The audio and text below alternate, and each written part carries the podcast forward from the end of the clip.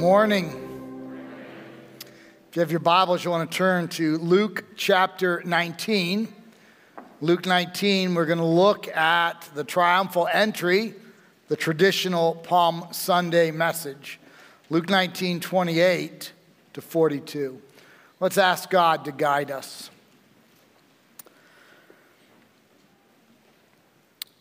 Father God, as we turn to your inspired, inerrant word, we ask that you would use it to impact our lives, that it would cause us to desire to worship you more, to worship your Son, to be guided by your Spirit in the midst of worship. We ask, Father, that you would allow the text to come alive for us. It's in the name of Christ we pray. Amen. Coronation celebrations can be quite elaborate. I think of June 2nd, 1953. It was the coronation celebration of Queen Elizabeth II, who is still on the throne, the 39th monarch of the United Kingdom. In her particular case, it took place in Westminster Abbey. And in fact, since the Battle of Hastings in 1066, every English coronation has taken place in the Abbey. For her particular coronation, the processional preceded the service. Now, the service was three hours long, and some of you think I preached for quite a while. But prior to that was a processional through the streets that took a number of hours. It was on the royal coach, which is made of gold. Can you imagine going through that, being pulled by eight horse? The security had 42,000 personnel. We had 3,700 from the Navy, 16,000 from the Army, 7,000 from the Air Force, 8,000 from the police. 7,000 reservists, all to bring protection for this particular processional. It would be listened to or watched by 38,000 people in the United Kingdom. Worldwide, it was the most first time watched event in television history. There would be 2,000 journalists, 500 photographers, 92 countries would allow this coronation to come into their land for them to watch it. The Queen's personal attendants numbered 250. I have never had an attendant even for one day in all my life. She had 250 on that particular day. They crammed 8,251 people into Westminster Abbey. I don't know if you've been to Westminster Abbey, it's an incredible place, but it doesn't hold 8,251 people. I have been to church there on three Sundays.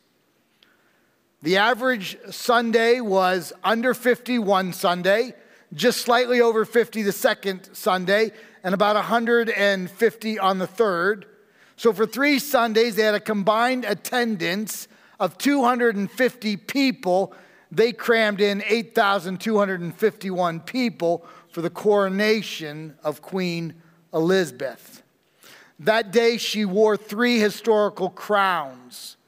The processional through the streets, she wore the crown of George IV, his diadem, with 1,333 diamonds and 169 pearls.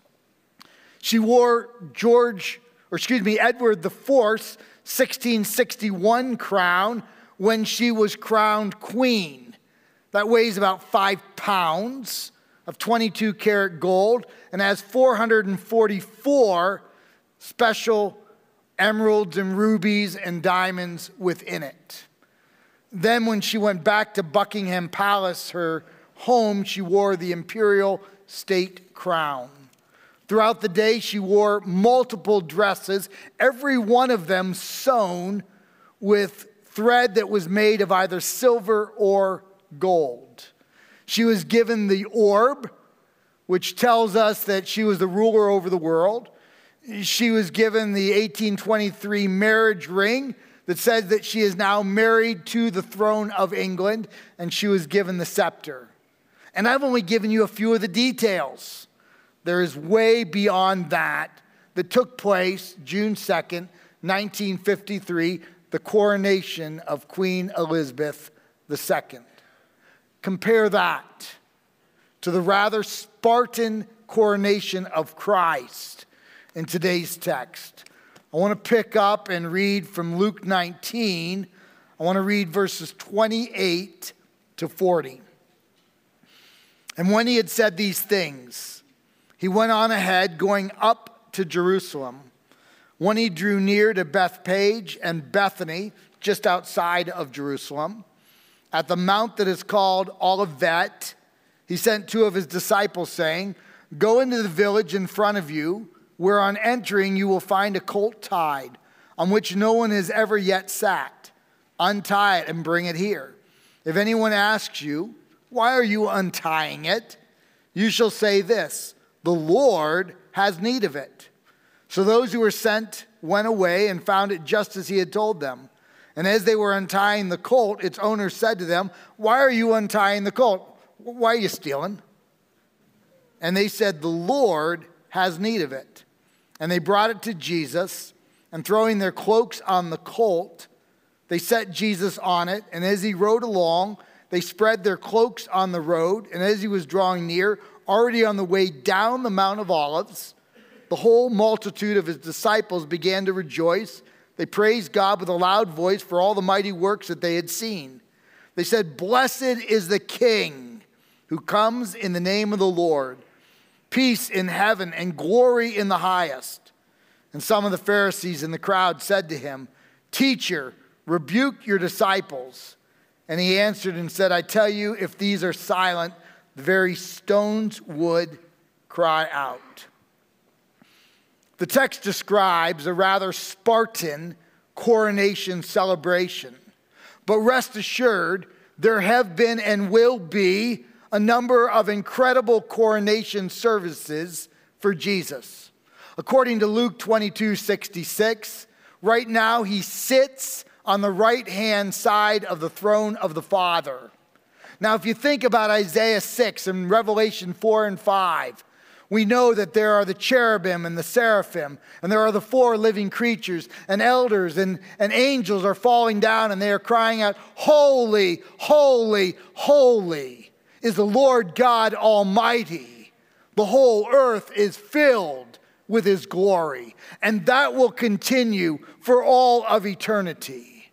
And we know from scripture, from 1 Thessalonians 4 13 to 18, that he's coming back. He's coming back just as he ascended in Acts 1:11. He's coming back. And the text says the dead in Christ shall rise first, and then we who are left behind shall join him.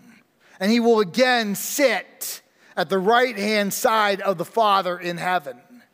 And then we will have here on earth the great tribulation, Revelation 6 to 18, where there will be 21 judgments poured out on humanity seven seals and bowls and trumpets, a time of incredible torment. And then Jesus will come back to earth, Revelation 20, and he will reign physically, victoriously here on earth in Jerusalem. He will reign on the earth and Satan will be bound for a thousand years and he will reign victoriously. And at the end of a thousand years, Satan will be released and he will garner an army like the sand on the sea and he will be destroyed.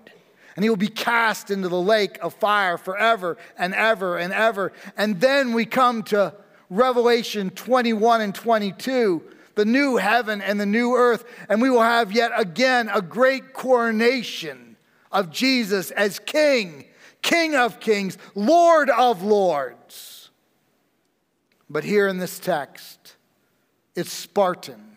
It's Spartan at very best. The text tells us that Jesus goes up to Jerusalem. That doesn't surprise us. Jerusalem is 2,600 feet above sea level. You can only go up to Jerusalem. Whatever direction you come, you have to go up to Jerusalem. And as they're going up to Jerusalem, Jesus turns to his disciples, two specifically, and he says, Go into the village, and there you will find a colt, one that has never been ridden before. Bring him to me. And if they ask, why, just say, The Lord has need of it. And we know what happens. The two guys go in. It sounds a lot like colt rustling to me, doesn't it to you? You just can't walk onto somebody's property and, and unhitch their animal and start walking away. And so, verse 33, the owners say, Hey, what are you doing? And they quote Jesus. A great quote, but I would have added to it. They said, The Lord has need of it. I would have said a little more than that. I would have said, The Lord has need of it. And by the way, He already owns it. Doesn't He? Psalm 24 1 The earth is the Lord's and everything in it. Psalm 50 10 and 11 For every beast of the forest is mine, the cattle on a thousand hills. I know all the birds of the hills and all the moves and all that moves in the field is mine. Jesus owns it all. Colossians 1:16 which, by the way, was a hymn that Paul took and actually put into the text. The church sang this before Paul wrote it as inspired scripture. Colossians 1:16, for by him all things were created in heaven and on earth, visible and invisible, whether thrones or dominions or rulers or authorities, all things were created through him and for him. I fancy myself as an owner. Maybe you fancy yourself as an owner. The Bible says, as Christ followers, we are not owners, we are stewards. He owns it all. We steward what He has. And I've got to constantly ask myself, does the Lord have need of it? And if so, we graciously give it back to the Lord. I need to get this. You need to get this. He owns us, He owns our time. He owns our talents. He owns our treasures. He owns it all. The earth is the Lord's and everything in it. Kudos to the people who were stewards of the animal. When they were told the Lord had need of it, they sent it on its way. Well done. Now, part of what the text is about is the fulfillment of Scripture you know from the Old Testament, the book of Zechariah. It was written from 520 to 518 BC. It was written 550 years before this event. It tells us that one of the signs you're looking for when you find the Messiah is he is going to ride an animal that has not been ridden before. Let me read Zechariah 9 9. Rejoice greatly, O daughter of Zion, that is Jerusalem. Shout aloud, O daughter of Jerusalem. Zion is Jerusalem. Zion, Jerusalem. You got parallelism. Behold, your king is coming. He's talking about the Messiah. Behold, your king is coming to you, righteous and having salvation is he, humble and mounted on a donkey, on the colt, the foal of a donkey. So, this is a messianic symbol. This is the fulfillment of Scripture 550 years earlier. But it's more than that, it's also Davidic. In 2 Samuel chapter 16, King David rides on a donkey that hasn't been ridden before. And what is Jesus? He is the new David. Isn't that what Matthew 1 is all about? Have you ever looked at Matthew 1 and it says there are 14 generations? And there are 14 generations, and there are 14 generations. And then you compare the names to all the kings, and you say, wait a second. Man, Matthew's really, really not good at this. He, he left out a bunch of generations. He did. Why? Because he needs 14. Aleph, Beit, Gamil, Daleth, D. Hey, Vav, V. David, D, V, D. 4, 6, 4.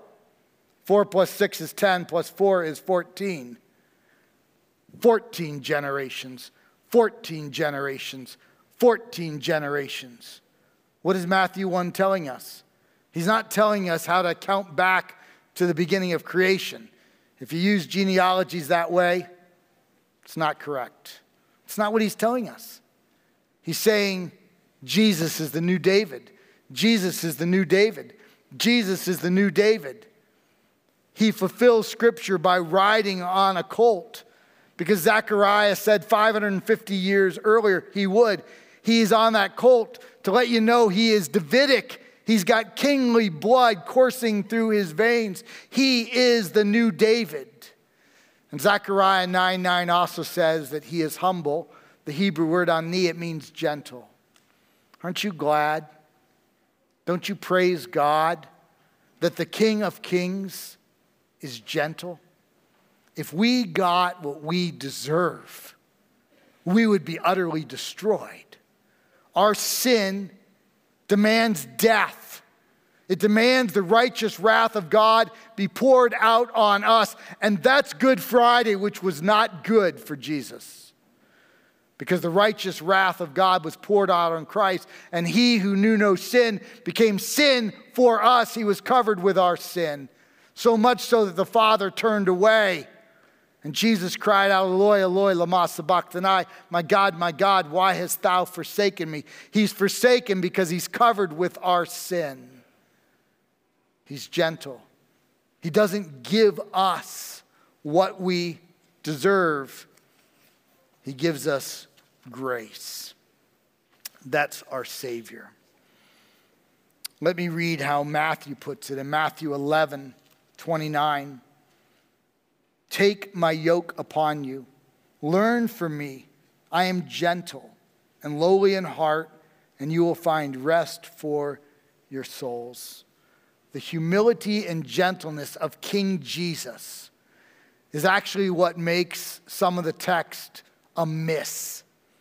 It's not a miss because it tells us something that didn't happen, it happened. It's a miss because the populace misunderstood what they were looking for in Messiah. Scholars have known this for 2,000 years. For 2,000 years, it has become very apparent that they're looking for a political solution. They're looking for a military solution. They're not looking for the right Messiah. And so they cry out, Hosanna, a Hebrew word that means save us, but to them it means save us from Rome.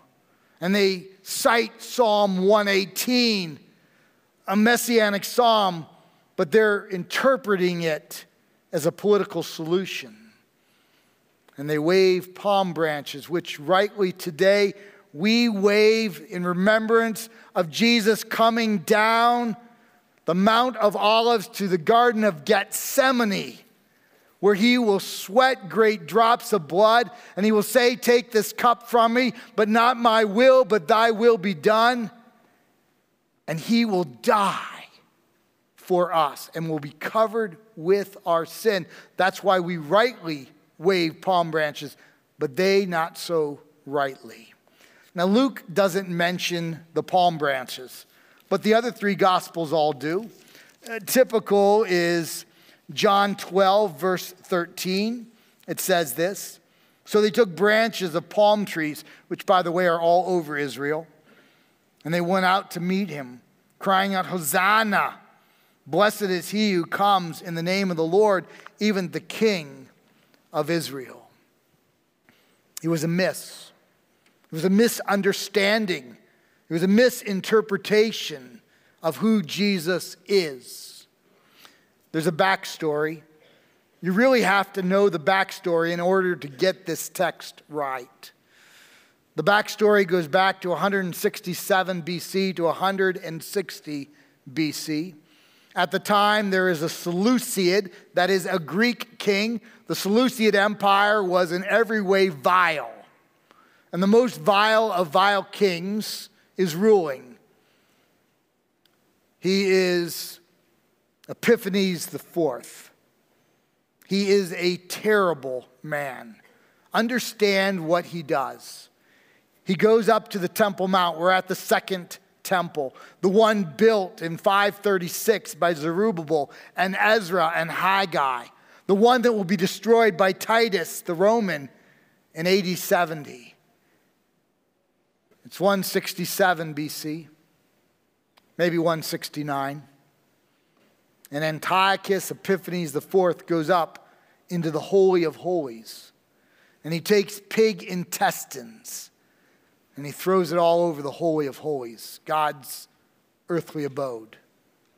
And he takes the altar of God, God's altar, and he sacrifices to Zeus, the false god of the Greek pantheon. His correspondent is Jupiter. And he goes into the court of men and the court of women, and he opens up a brothel in the temple of God. And rightly, the Jews' blood boils. And a group called the Maccabees rise up. They're led by Judas Maccabeus. And for a season, there is victory until they are squashed in 160 BC. But during that season in which there is victory, what do the populace do? They sing Psalm 118. They wave palm branches and they cry out, Hosanna. Hosanna, which technically means save us, but they mean save us from Antiochus Epiphanes the fourth. If you doubt that this is part of Jewish history that is relevant in the text, think of more modern history. The first time the Jews are able to re mint coins 68 to 70 AD, what do they put on the half shekel? The palm branch. What do we celebrate today as the Festival of Lights? Hanukkah. What is Hanukkah? It's the celebration of the rededication and the purification of the temple in AD 1, or excuse me, BC 167, this event. And so when they see Jesus, they're looking for a military solution. They're looking for a political solution. They're looking that Jesus would drive out the Romans. And they cry out, Hosanna, which as Christians we rightly interpret as save us from our sins. And we wave the palm branches rightly as Jesus going into the Garden of Gethsemane. But they were looking for Judas Maccabeus 2.0. That's why Jesus is going to weep. Listen to what Jesus says in John 18:36 about this event. He said, "My kingdom is not of this world. If my kingdom were of this world, my servants would have been fighting that I might not be delivered over to the Jews. But my kingdom is not from this world." He said, "If it were, my soldiers, my disciples would have been fighting. We would have found a solution.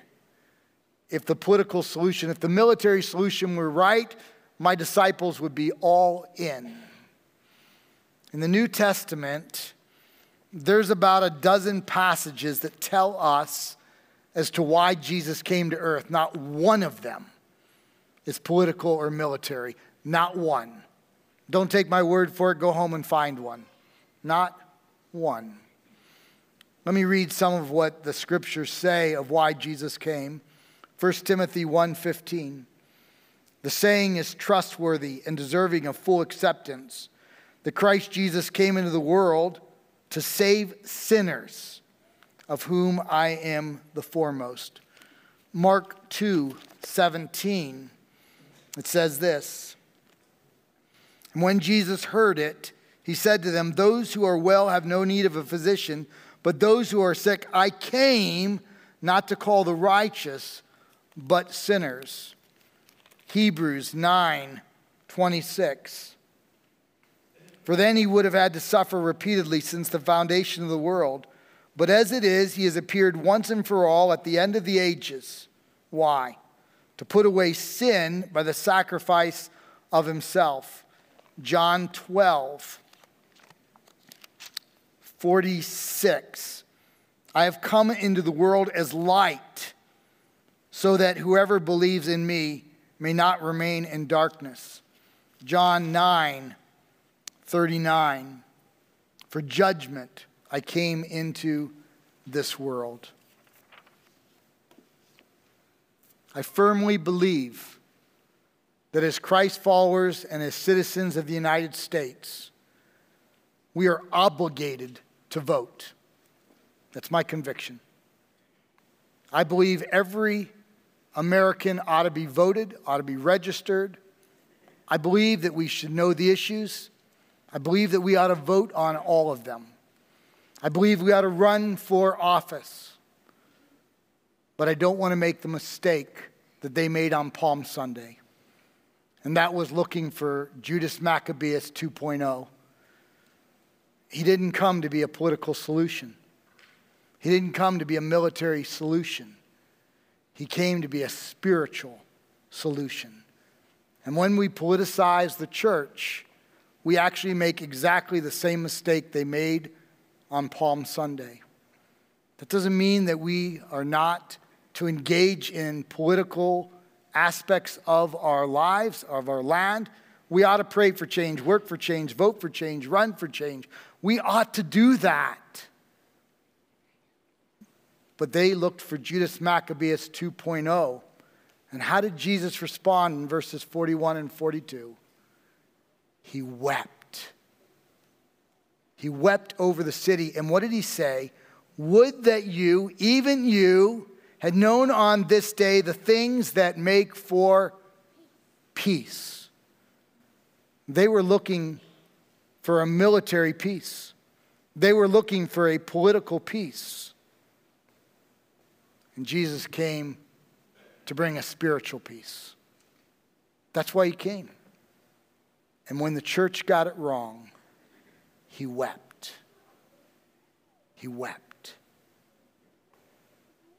And then I love the ending of the account. If you were in uh, Pastor Dave's class, you heard the ending already.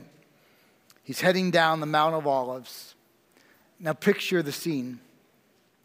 If you've been there, you have the Scopus view, and you're looking down over the Mount of Olives. And over here is the Garden of Gethsemane. And here's the Golden Gate, where at one time, not today, you could enter into the Temple Mount.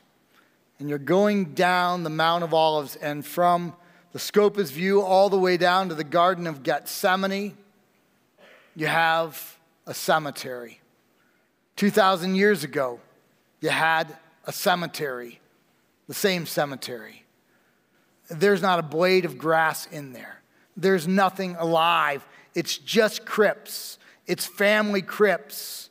And when you go to talk to relatives in the cemetery and celebrate people in the cemetery, you don't bring flowers, not in the Middle Eastern sun. What do you do? You pick up a stone and you put it on top of the crypt if you've seen the Mount of Olives, it's filled with thousands and thousands of family crypts, and they're covered with little stones. You can see this all over the world. I've seen it in Berlin, I've seen it in Normandy. You go to a Jewish cemetery out of respect to say that you have come, that you have shown up, you pick up a stone and you put it on the crypt. And those stones are what Jesus is talking about. The Pharisees come to Jesus and say, Shut up your disciples. Now, it's interpretive. I think he's talking to the 12, not to the larger group, but that's an interpretive thing. I think the Pharisees are saying, Shut up your 12 disciples. We've had enough of them. And Jesus responds and says, I tell you, if these are quiet, the stones will cry out. The little stones that are all over the crypts, all over the Mount of Olives. Dumb, inanimate, lifeless stones have the good sense to cry out in worship of God if we don't. If we don't understand what the church is about. It's about Christ. And if we turn the church into something other than about Christ, and it's not about worshiping Christ and exalting Christ and praising Christ, and we make it into something else like Judas Maccabeus 2.0 dumb, lifeless, inanimate objects will cry out in praise of our God. Today is the beginning of a great week. It's the Passion Week.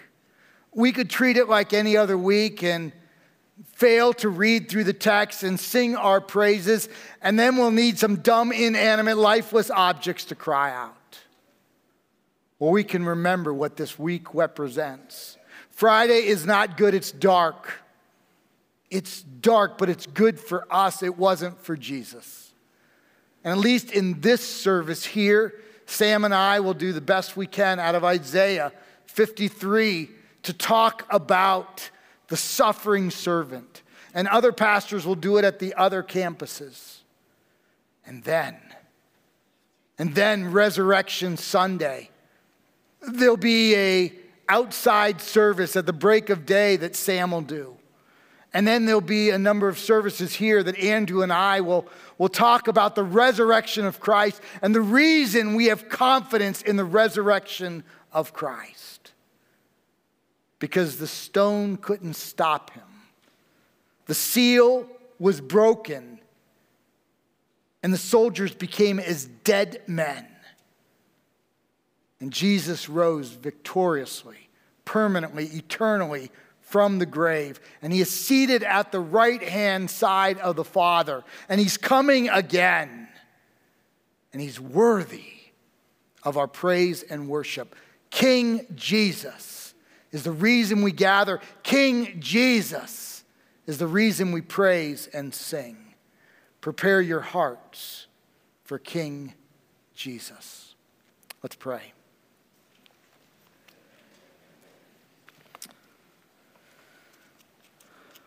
Father God, uh, as we come to the greatest week in the Christian calendar,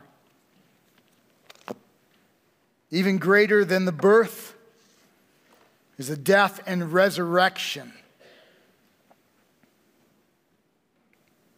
Our whole faith, Paul tells us, if Jesus did not rise from the dead, we are to be the most pitied of those on the earth. But your son rose, and he conquered death, and he reigns victoriously.